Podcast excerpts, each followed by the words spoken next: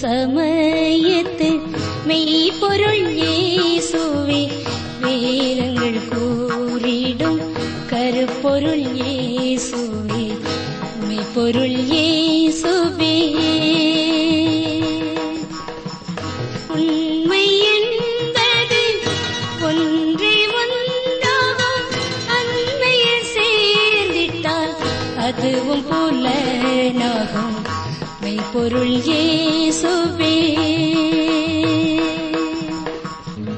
தேவனுடைய பாதத்தின் அருகே அமர்ந்து மரியாளைப் போல கர்த்தருடைய வார்த்தைகளை கவனிக்க காத்திருக்கும் உங்களுக்காக கர்த்தரை துதிக்கிறோம். இன்றைய வேத ஆராய்ச்சி நிகழ்ச்சிக்கு உங்களை அன்புடன் வரவேற்கிறோம்.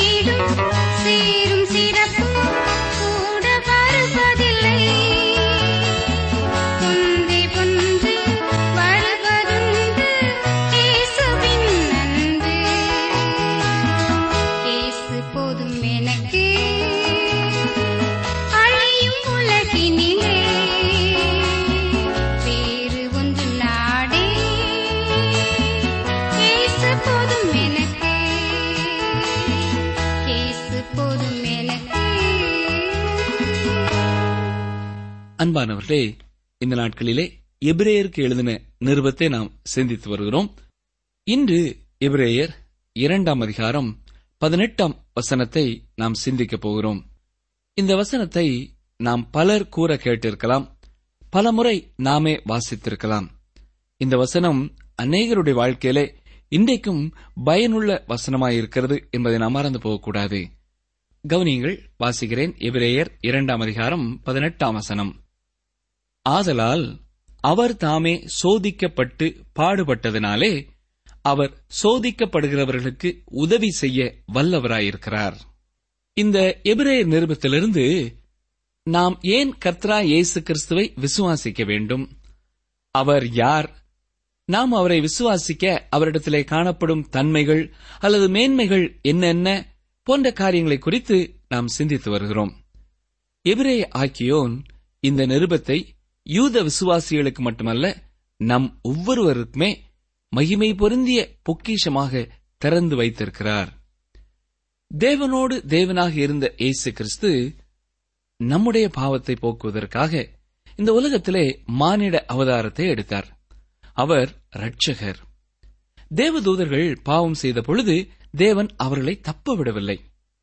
அவர்களை அந்தகார சங்கிலிகளினாலே கட்டி நரகத்திலே தள்ளி நியாய தீர்ப்புக்கு வைக்கப்பட்டவர்களாக ஒப்புக் கொடுத்திருக்கிறார் என்று இரண்டு பேதரு இரண்டாம் அதிகாரம் நான்காம் வசனத்திலே வாசிக்கிறோம். ஆனால் மனிதன் பாவம் செய்தபோது தேவன் அவனை அந்தகார சங்கிலினாலே கட்டவும் இல்லை அவனுக்காக ஒரு நரகத்தை உண்டாக்கவும் இல்லை. நரகம் என்பது பிசாசுக்காகவும் அவனுடைய தூதருக்காகவும் ஏற்படுத்தப்பட்டது என்று மத்த எழுதின சுவிசேஷம் இருபத்தி ஐந்தாம் அதிகாரம் நாற்பத்தி ஓராம் வசனத்திலே தெளிவாக பார்க்கிறோம். தேவன் தேவதூதர்களுக்கு அல்ல மனிதர்களாகிய நமக்கே உதவி செய்யும்படி தனது கரத்தை நீட்டினார் என்று வாசிக்கிறோம்.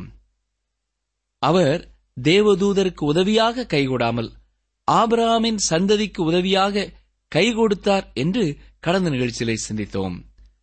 ஆபராமின் சந்ததி என்று கூறும்பொழுது அது யூதர்களையே குறிப்பிடுகிறது என்றாலும் லூக்கா எழுதின சுவிசேஷம் பத்தொன்பதாம் அதிகாரம் ஒன்பதாம் வசனத்திலே இயேசு சகைவை பார்த்து இவனும் ஆபிரகாமுக்கு குமாரனாயிருக்கிறானே என்று கூறியது மனம் திரும்பிய யாவரும் ஆபிரகாமின் குமாரர் என்பதை வெளிப்படுத்துகிறது.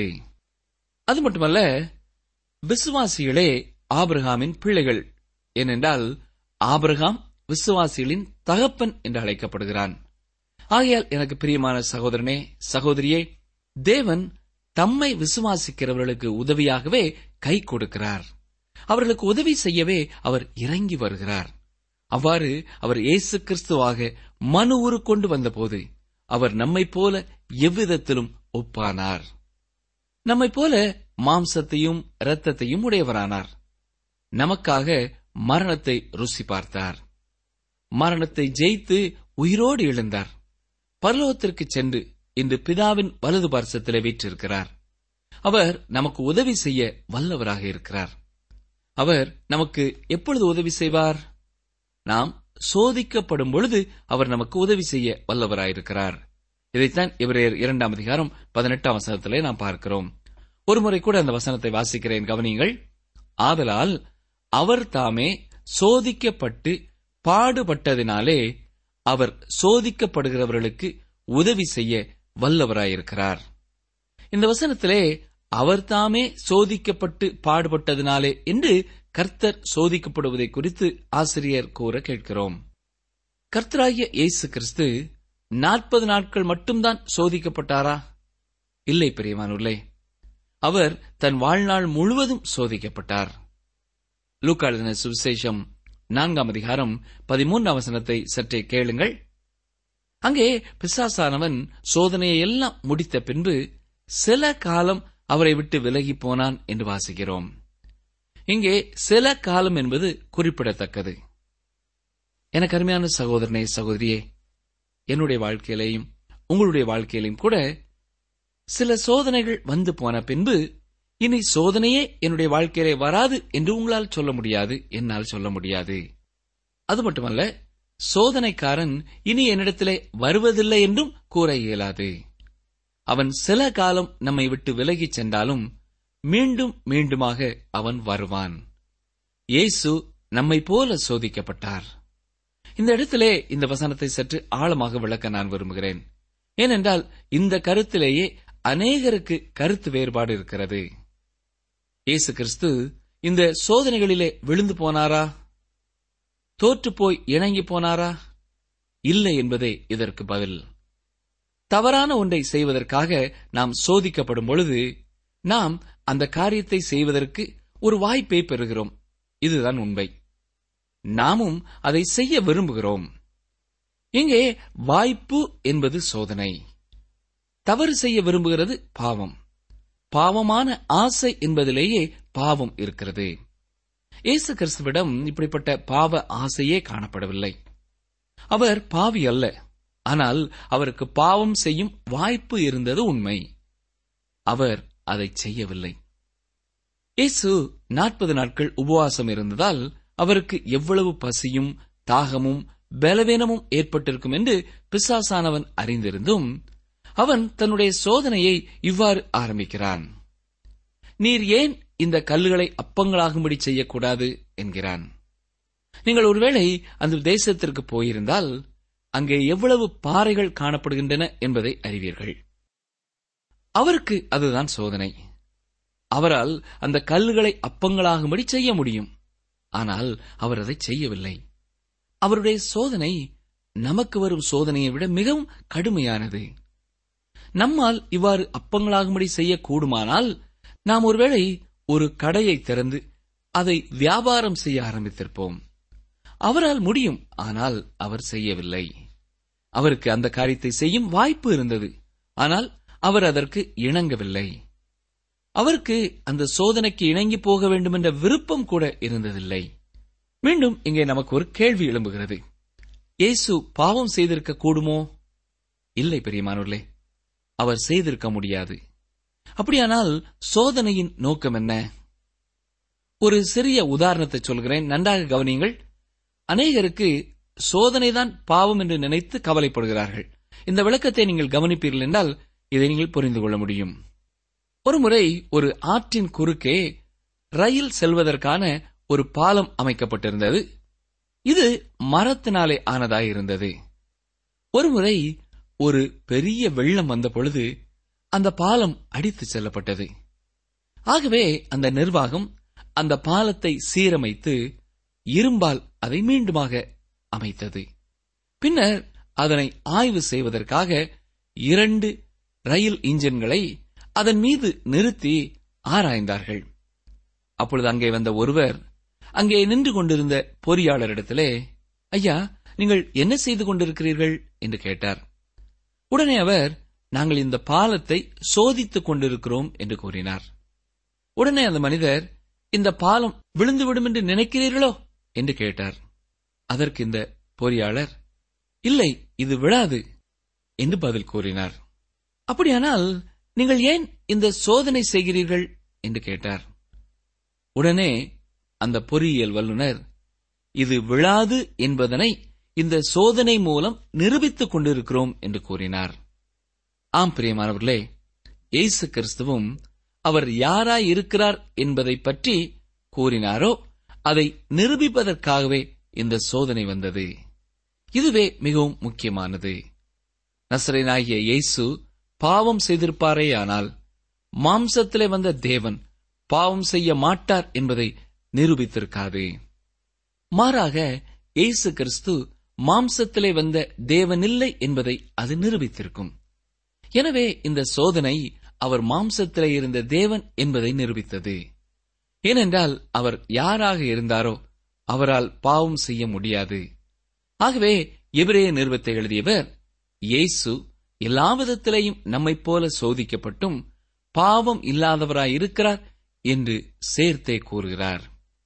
சரி இயேசு கிறிஸ்துவுக்கு ஏற்பட்ட சோதனை எப்படிப்பட்டது?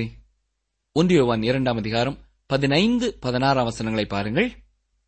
உலகத்திலும் உலகத்தில் உள்ளவைகளிலும் அன்பு கூறாதிருங்கள். ஒருவன் உலகத்தில் அன்பு கூர்ந்தால் அவனிடத்தில் பிதாவின் அன்பில்லை. ஏனெனில் மாம்சத்தின் இச்சையும் கண்களின் இச்சையும் ஜீவனத்தின் பெருமையுமாகிய உலகத்தில் உள்ளவைகள் எல்லாம் பிதாவினால் உண்டானவைகள் அல்ல அவைகள் உலகத்தினால் உண்டானவைகள். இந்த வசனத்திலே பொதுவாக மனிதருக்கு ஏற்படுகிற மூன்று விதமான சோதனைகளை குறித்து பார்க்கிறோம். இதே போலத்தான் இயேசு கிறிஸ்துவும் சோதிக்கப்பட்டார். இந்த மூன்று சோதனைகளும் அவருக்கும் வந்தது. அவை எவை? மாம்சத்தின் இச்சை கண்களின் இச்சை ஜீவனத்தின் பெருமை. கர்த்தரா இயேசு கிறிஸ்துவின் சோதனையிலும் இந்த மூன்று காரியத்தை தான் நாம் பார்க்கிறோம். நாற்பது நாட்கள் உபவாசத்திற்கு பின்பு அவருக்கு பசி உண்டாயிற்று. அவருக்கு முதலாவது வந்த சோதனை என்ன? அவரை கல்லுகளை அப்பங்களாக்கி சாப்பிடும்படியாக சோதனைக்காரன் சோதிக்கிறான். இதுதான் மாம்சத்தின் இச்சை. சரீரம் இயற்கையாக விரும்பும் காரியங்களின் தொடர்பாக வரும் சோதனை. இரண்டாவதாக மக்கள் காணும்படியாய் தேவாலயத்தின் உப்பருகையிலிருந்து அதாவது கோபுரத்திலிருந்து தாழ குதிப்பது. அதாவது கண்கள் விரும்புவதை நிறைவேற்ற ஆசை. மூன்றாவதாக இந்த உலகம் அத்தனையையும் காண்பித்து இவையெல்லாம் உன்னுடையதாகும் என்ற ஜீவனத்தின் பெருமை கடுத்த சோதனை. இப்படிப்பட்ட மூன்று காரியங்களைக் கொண்டே பிசாசானவன் இயேசுவை சோதித்தான். எனக்கு பிரியமான சகோதரனே சகோதரியே இன்றும் எனக்கும் உங்களுக்கும் வரக்கூடிய சோதனை இப்படிப்பட்ட சோதனைகள்தான். நாமும் நம்முடைய வாழ்க்கையிலே அடிக்கடியாக சந்திக்கும் சோதனைகள் இவைகள்தான் என்பதை புரிந்து கொள்ள வேண்டும். மாம்சத்தின் இச்சை கண்களின் இச்சை ஜீவனத்தின் பெருமை. எண்ணத்தை உண்போம் எண்ணத்தை குடிப்போம் என்று உங்கள் ஜீவனுக்காகவும் எண்ணத்தை உடுப்போம் என்று உங்கள் சரீரத்திற்காகவும் கவலைப்படாதிருங்கள் என்று இயேசு கூறுவதை மத்திய எழுதின சுசேஷம் ஆறாம் அதிகாரம் இருபத்தி ஐந்தாம் வசனத்திலே நாம் பார்க்கிறோம். இல்லையா? மனிதருக்கு நேரிடுகிற சோதனையே இல்லாமல் வேறே சோதனை உங்களுக்கு நேரிடவில்லை. தேவன் உண்மை உள்ளவராயிருக்கிறார். உங்கள் திராணிக்கு மேலாக நீங்கள் சோதிக்கப்படுவதற்கு அவர் இடம் கொடாமல் சோதனையை தாங்கத்தக்கதாக சோதனையோடு கூட அதற்கு தப்பிக்கொள்ளும்படியான போக்கையும் உண்டாக்குவார் என்று ஒன்று குருந்தியர் பத்தாம் அதிகாரம் பதிமூன்றாம் வசனத்திலே அப்போஸ் நாய பவுல் எழுதுகிறார். அவர் சோதிக்கப்படுகிறவர்களுக்கு உதவி செய்ய வல்லவராயிருக்கிறார். அவர் உதவி செய்ய வல்லவராயிருக்கிறார் என்று வசனம் சொல்கிறதை நாம் கவனித்து பார்க்க வேண்டும். ஏனென்றால் அவர் சோதிக்கப்பட்டு பாடுபட்டு விட்டார். சோதனை என்றால் எப்படி இருக்கும் என்பது அவருக்கு தெரியும். அவருடைய சோதனைகள் அவருக்கு பாடுகளைத்தான் கொடுத்திருக்கின்றன. எனவே சோதிக்கப்படுகிறவர்களின் பாடுகள் அவருக்கு தெரியும். எனக்கு அருமையான சகோதரனே சகோதரியே உங்களுடைய வாழ்க்கையிலே வருகிற சோதனைகளை குறித்து எனக்குத்தான் இந்த சோதனை வருகிறது. எனக்கு வருகிற சோதனையை குறித்து யார் அறிவார்கள்? இது எவ்வளவு கஷ்டமாயிருக்கிறது என்று நீங்கள் ஒருவேளை பாரப்பட்டுக் கொண்டிருப்பீர்கள் என்றால் ஆண்டவர் உங்களுக்கு நினைப்பூட்டும் காரியம் இதுதான். மகனே மகளே நீ கலங்காதே. உனக்கு வரும் சோதனை எப்படிப்பட்டது என்பதை நான் அறிந்திருக்கிறேன் என்று சொல்லுகிறார். சோர்ந்து போன ஆத்மாக்களோடு எவ்வாறு செயல்பட்டு அவர்கள் பிரச்சனையை தீர்க்க வேண்டும் என்பதை அவர் அறிந்திருக்கிறார்.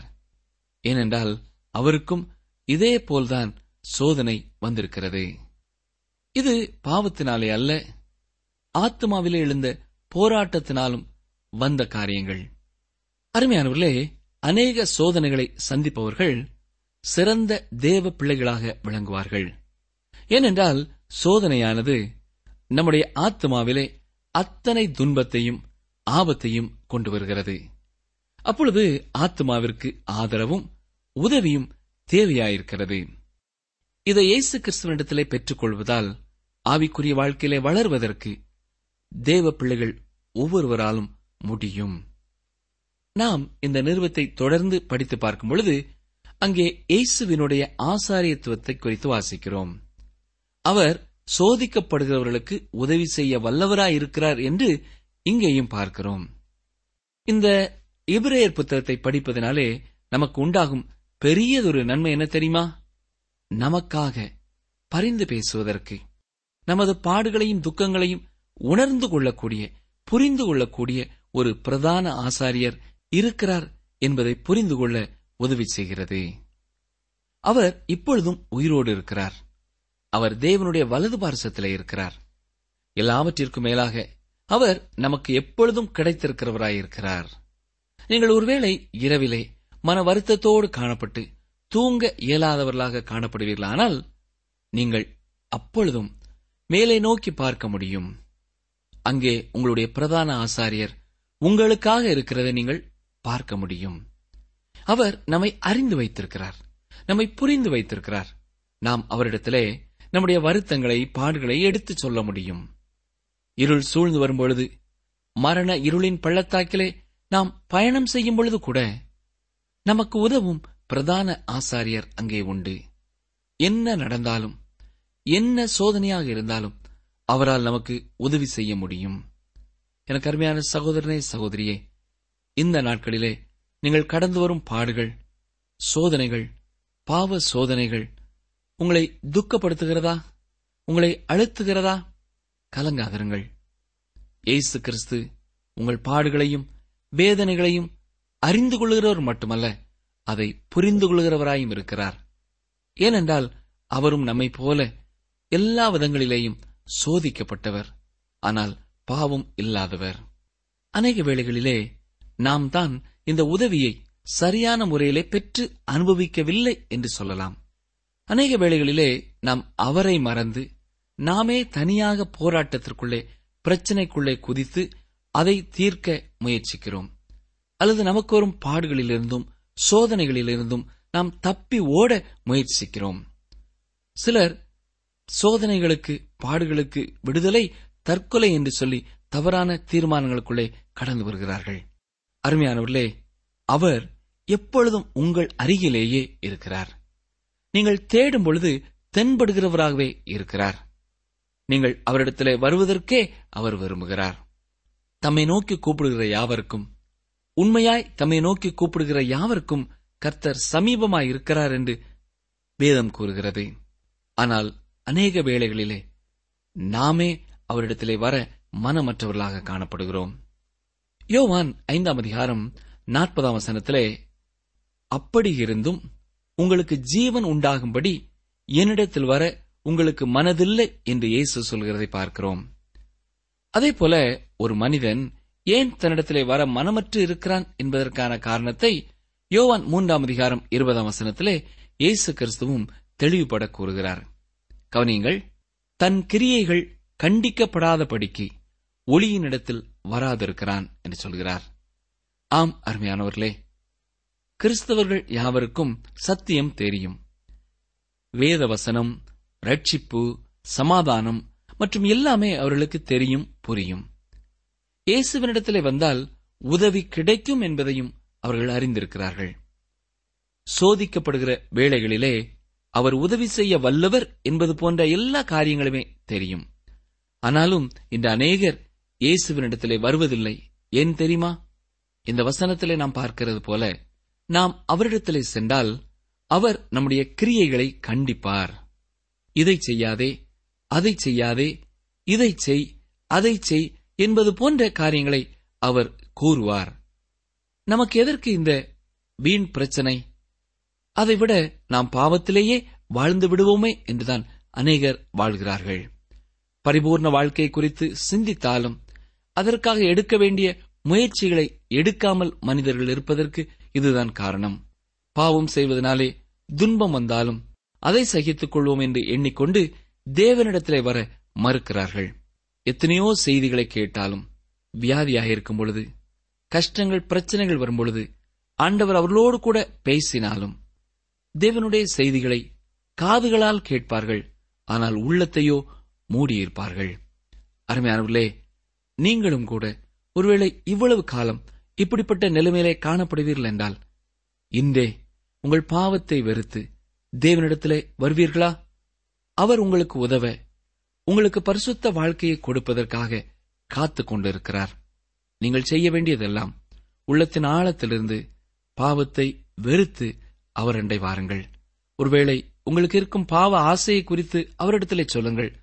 ஆண்டவரே பல முறை நான் பரிசுத்தமாய் வாழ வேண்டும் என்று விரும்புகிறேன்.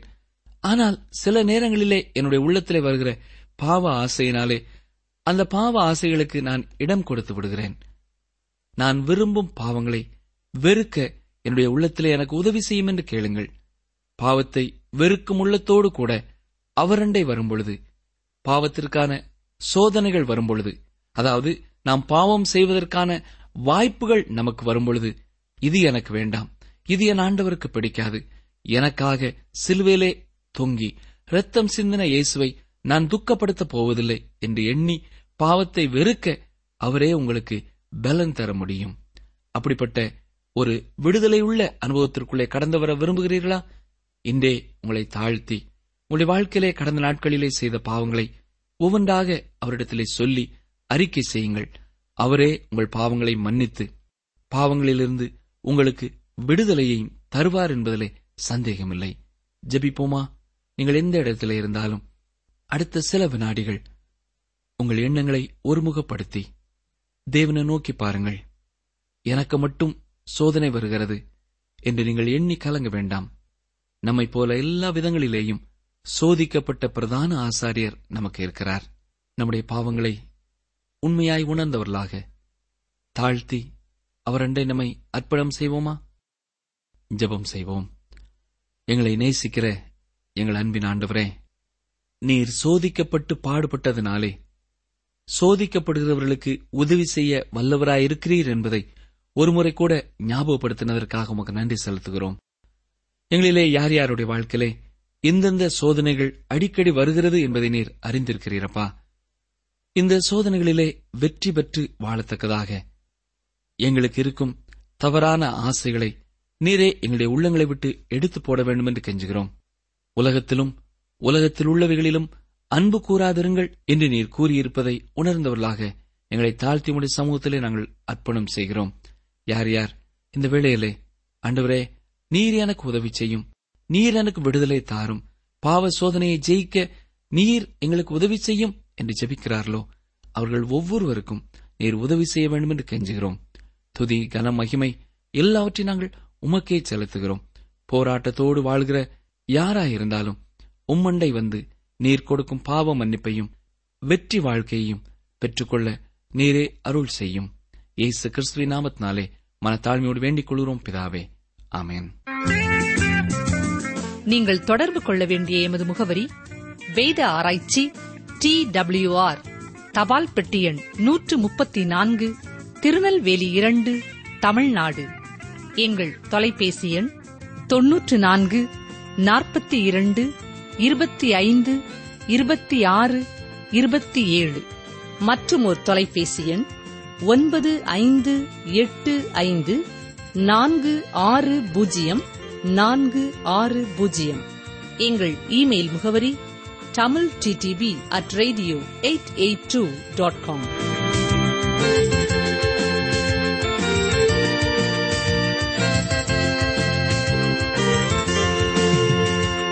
என் ஜனங்கள் நான் அளிக்கும் நன்மையினால் திருப்தி ஆவார்கள் என்று கர்த்தர் சொல்லுகிறார்.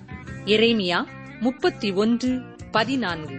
என் ஜனங்கள் நான் அளிக்கும் நன்மையினால் திருப்தி ஆவார்கள் என்று கர்த்தர் சொல்லுகிறார். எரேமியா முப்பத்தி ஒன்று பதினான்கு.